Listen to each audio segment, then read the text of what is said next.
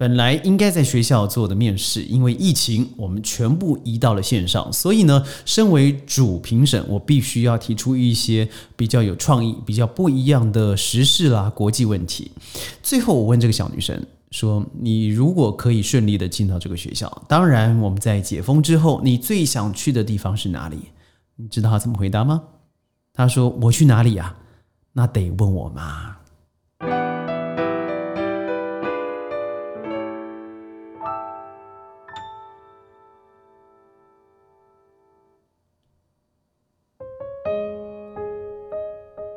欢迎各位加入今天的宣讲会，我是轩。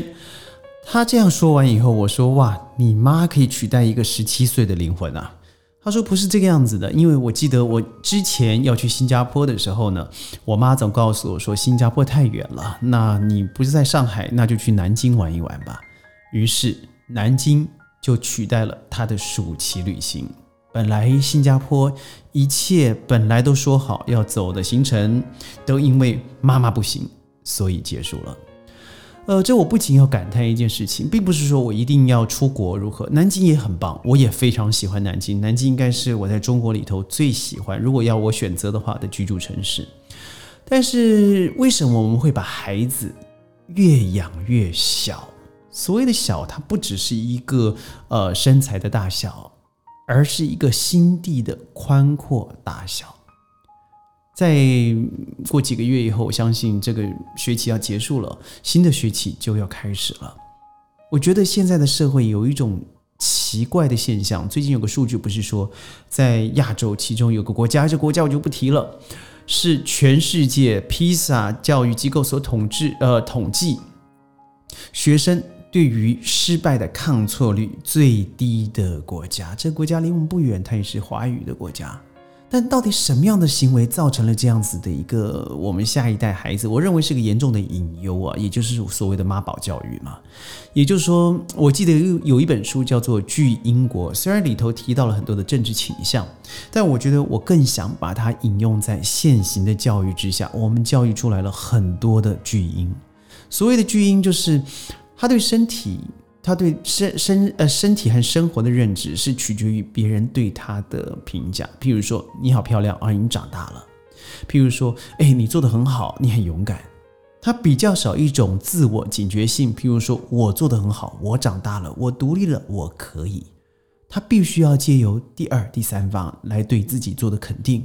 他对于身体。啊，他对于生活不好意思，生活上面他所选择的多半都是一个比较安全的路线，譬如说家里、学校、补习班这一种完全重复的三点一线的生活，这些孩子开始面对挑战、未知，比较缺乏好奇心。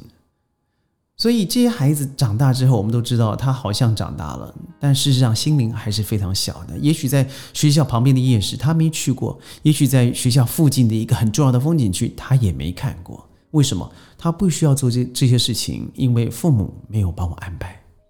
对于我个人认为，我认为孩子的长大他必须要有一种放肆的能力。所谓的放肆能力，就是。自己愿意往前冲，自己要往前走的一种野的能力。这种野性，它不见得是那种呃做坏事啦、说坏话啦，让自己在呃德性上面非常的逾矩，不见得。我认为是一种力量哦，这个力量是可以把学生的潜力所激发的。玩你就玩出个名堂来，因为比起你在温室里头被悉心照顾的小花。你野放的孩子，你会得到更多的生命养分。所谓的野放，很多人说是放手，事实上不是，是松手而不放手。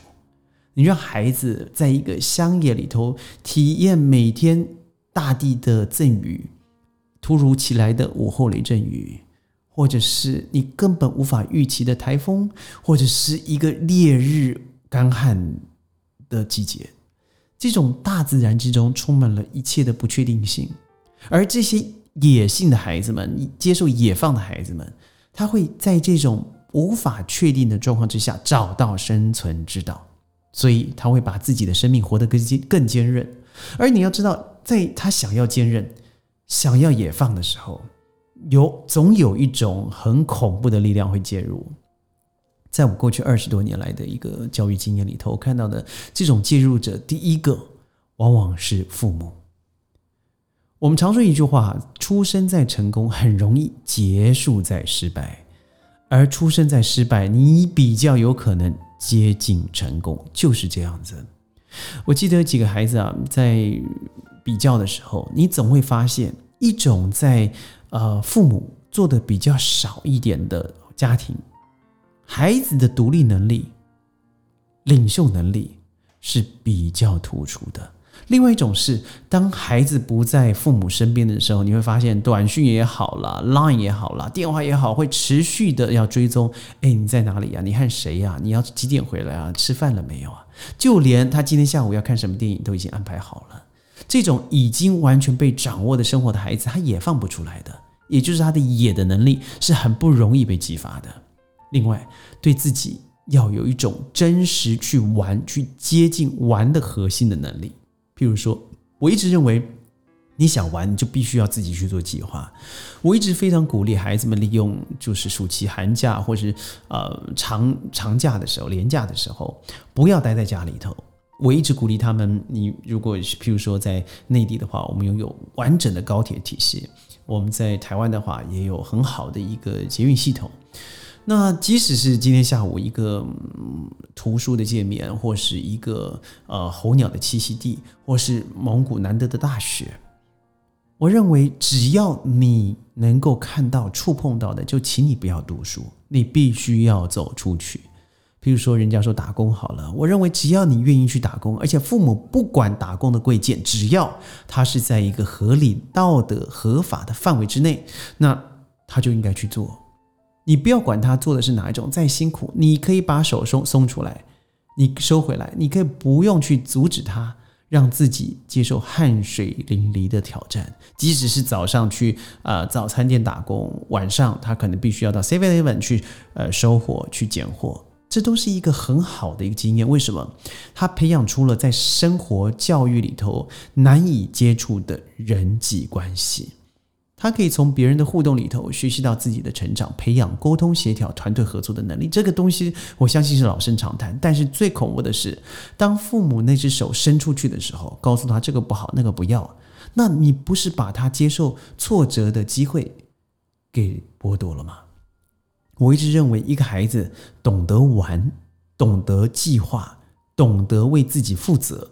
它就是一个我们未来社会上需要人的能力，而不是他主修了什么，他读了什么，这不是最重要的地方。所以我总说，我会鼓励的是，很多朋友们让孩子独立的，不是参加旅行团啊，去，而是自己安排好了以后，不论是跨国或在内地，自己要去的地方，自己去完成它。而在这过程里头，他必须要做一个简单的文字报告、影像录影，或是为自己做个简单的 vlog。我觉得这都是非常好的修炼，因为只有一个人的旅行，还有一个人的登山。我一直认为，在这旅途之中，你最亲近自己。我第一次的旅行是十七岁，到了欧洲两个月。我以前认为说，欧美总总总是比较好的，风景漂亮，人文地貌、文化文明都比我们先进。但后来我发现，在大量一百多次的旅行以后，我错了。最好的旅行，最好的地方就在你心里头准备好的时候。那不论是在哪个地方，也就是我会要求每一次的旅行会比上次多做一个东西，即使是小东西，尝一个小东西是不一样的。那我觉得都是收获，所以我会这这么为自己要求。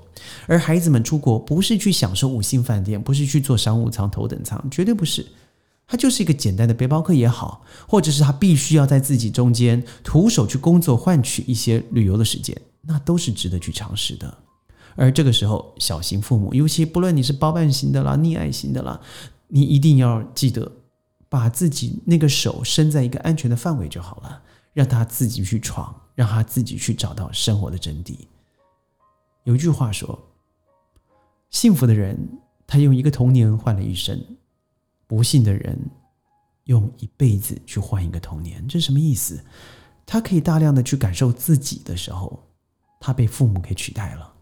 我们大人用我们的想法去诠释他本来单纯简单的世界，他少了生活里头的自己。所以我要谈亲子教育，我可以说的非常非常的多。呃，很多家长对于孩子自己出去闯荡，他总会觉得安全、安全、安全。但不要忘记了，什么时候是最安全的时候？人生里头不会有，它总有冒险的性质在。只要你觉得它的危险性质超过五十 percent 以上，不要做了。但如果你认为它的安全系数实际上高过于七十八十，而且很多人都这样做了，我认为很多时候你真的要把把自己的双手绑起来，甚至眼睛蒙了，让它自由的飞翔。你会发现一次、两次、三次以后。它的翅膀飞得又高又远，但愿每一个父母都会成为一个成长助力的推手。我是轩，这里是宣讲会。如果你喜欢我的节目，记得你要转发、点赞、准时上线哦。我会尽量的每一个礼拜都有新的内容，但同时您的支持是我最大的原动力。我们下次宣讲会再见了，拜拜。